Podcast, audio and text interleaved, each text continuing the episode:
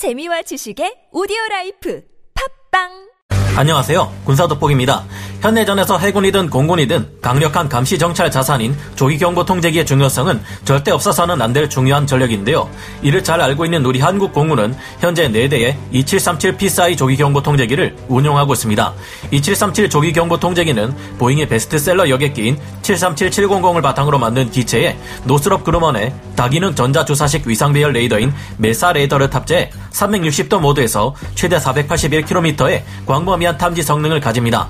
집중 조사 모드를 활용하면 레이더 시야가 30도로 제한되지만 최대 740km의 탐지 거리를 가지게 되고 적이 발사한 탄도미사일을 탐지 가능함은 물론 최대 10개의 콘솔을 설치해 독자적인 관제 능력까지 갖추고 있습니다. 그런데 현재 우리 공군에서는 E737 4대를 운용하는 데 큰 문제가 있습니다.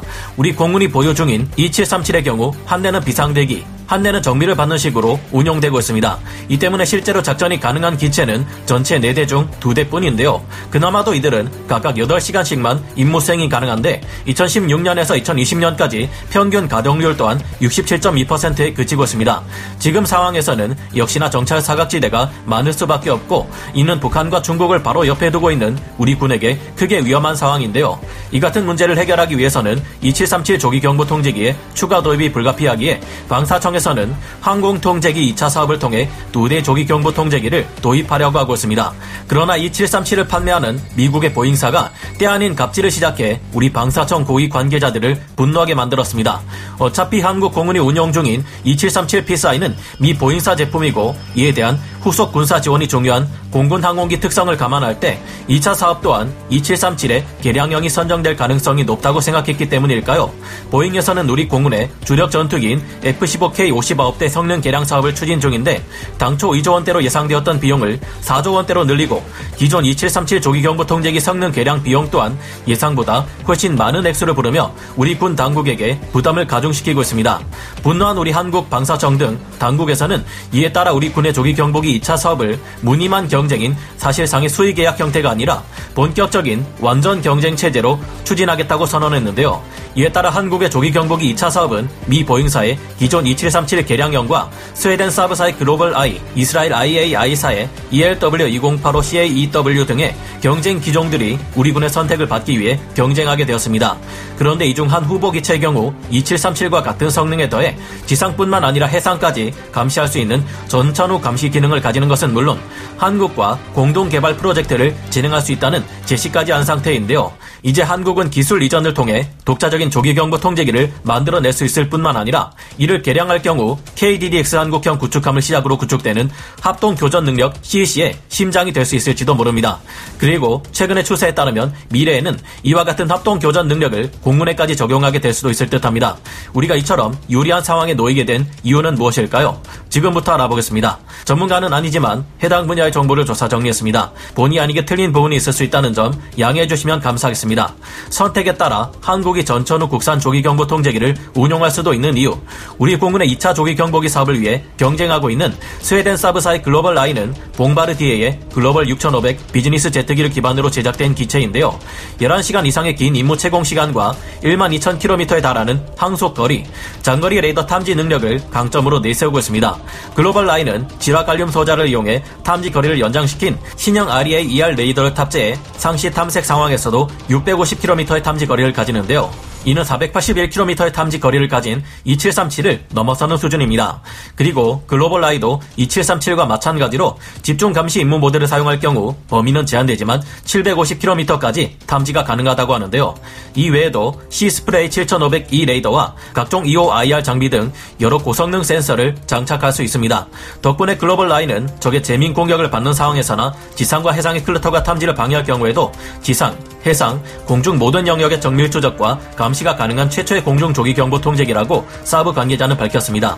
또 다른 후보인 이스라엘 IAI사의 ELW2085CAEW 또한 강력한 조기 경보 통제기입니다. ELW2085 CAEW는 걸프스트림 G550 비즈니스 제트기를 기반으로 질화갈륨 기술을 활용한 최신 AESA 레이더와 첨단 센서들, 각종 정보 체계를 장착한 첨단 조기 경보 통제기라고 IAI사에서 말하고 있습니다. ELW2085 CAEW는 사브사의 Global Eye와 마찬가지로 공중은 물론 해상 위협에 대해서도 높은 고도와 긴 항속거리의 장점을 살려 대응할 수 있으며 360도 전방위 감시 기능을 제공한다고 합니다.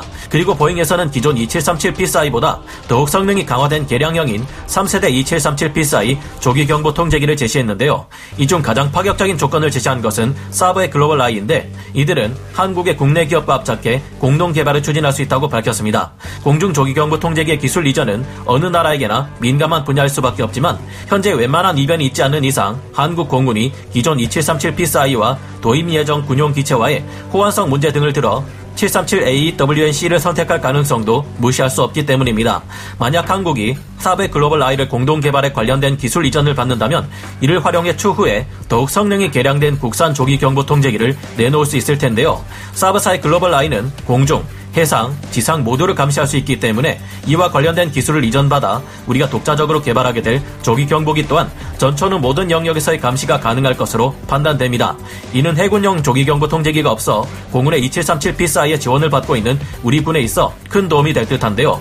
우리 한국 해군은 최근 강력한 구축함들을 건조하고 있으며 SLBM을 쏠 수 있는 도산 안창호급 재래식 AIP 잠수함과 같은 강력한 잠수함 또한 건조하고 있지만 해상 전용 조기 경보 통제기가 없어서 초수평선 타격 능력을 발휘하려면 공군의 2737 조기 경보기에 지원을 받아야만 할 겁니다. 현재로서는 이와 같은 해군과 공군의 협동 전투 체계에 대한 계획도 없는 상태라는 것이 큰 문제입니다.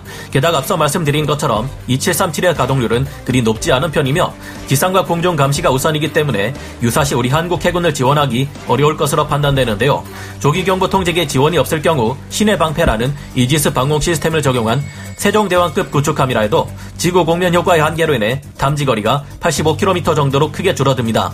해수면에 바짝 붙어 날아오는 시스키밍 미사일이 날아올 경우 CBX 항공모함 전단이 구성되면 이에 대해 어느 정도 대응이 가능해지겠지만 장시간 채공하며 항모 전단에 눈이 대어 주어야 하는 조기 경보기가 있을 때만큼은 아닐 수밖에 없습니다.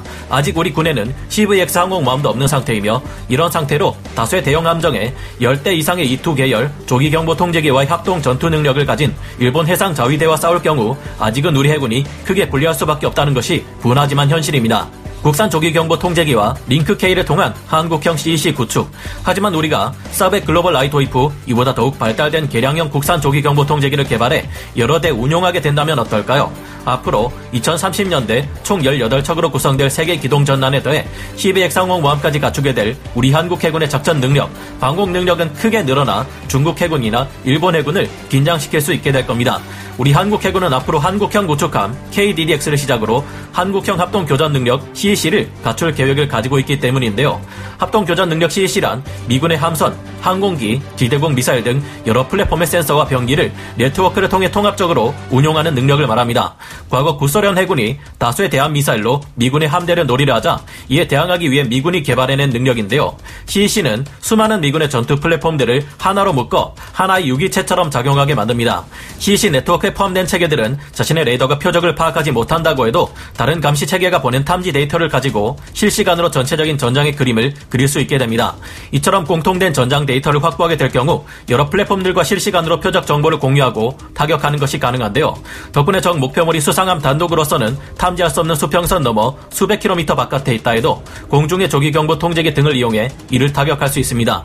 CEC는 여기에 묶인 모든 전투 체계들로 하여금 원격 협동 전투 능력을 보유하기에 함대 방공망의 유효 사정 거리를 차원이 다른 수준으로 확장할 수 있으며 적의 재밍을 어렵게 만들고 전투 그룹 단위로 방어 미사를 할당함으로써 대공 방어 능력을 크게 향상시킵니다. F-35의 경우 스텔스 은닉 통신 기능을 가진 MADA를 통해 EA-18G 그라울러, 이지스 구축함과 연결되어 SM-6 등의 함선 발사 미사를 위한 원격 유도 기능을 지원할 수도 있죠. 한국형 미사일 방어 체계 KAMD에 있어서도 CC 기능은 반드시 필요해질 것으로 보입니다. 미국은 현재 이보다 한 발 더 나아간 NIFC-CA 능력을 구축하고 있는데 이는 중국의 해군 함대를 상대로 미국판 반접근 거부 전략을 수행하는데 필요한 육상의 해병대와 장거리 지대함 미사일에 표적 정보를 제공하는 것과 같은 기능 또한 포함될 것이라 합니다. 우리나라는 현재 한국형 CEC를 구축하기 위해 한국형 데이터 링크인 Link K 사업을 진행할 계획이며 KDDX 호위함을 시작으로 한국형 합동 교전 체계 CEC를 구축하려 하고 있기에 큰 기대가 되는데요. 그리고 앞으로의 개발 추세를 볼 때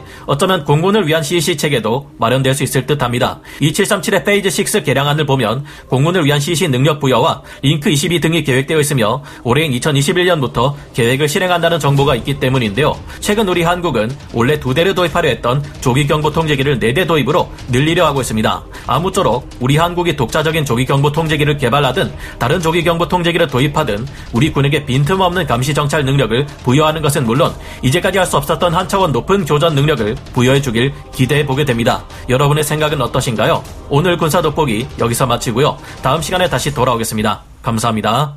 영상을 재밌게 보셨다면 구독, 좋아요, 알림 설정 부탁드리겠습니다.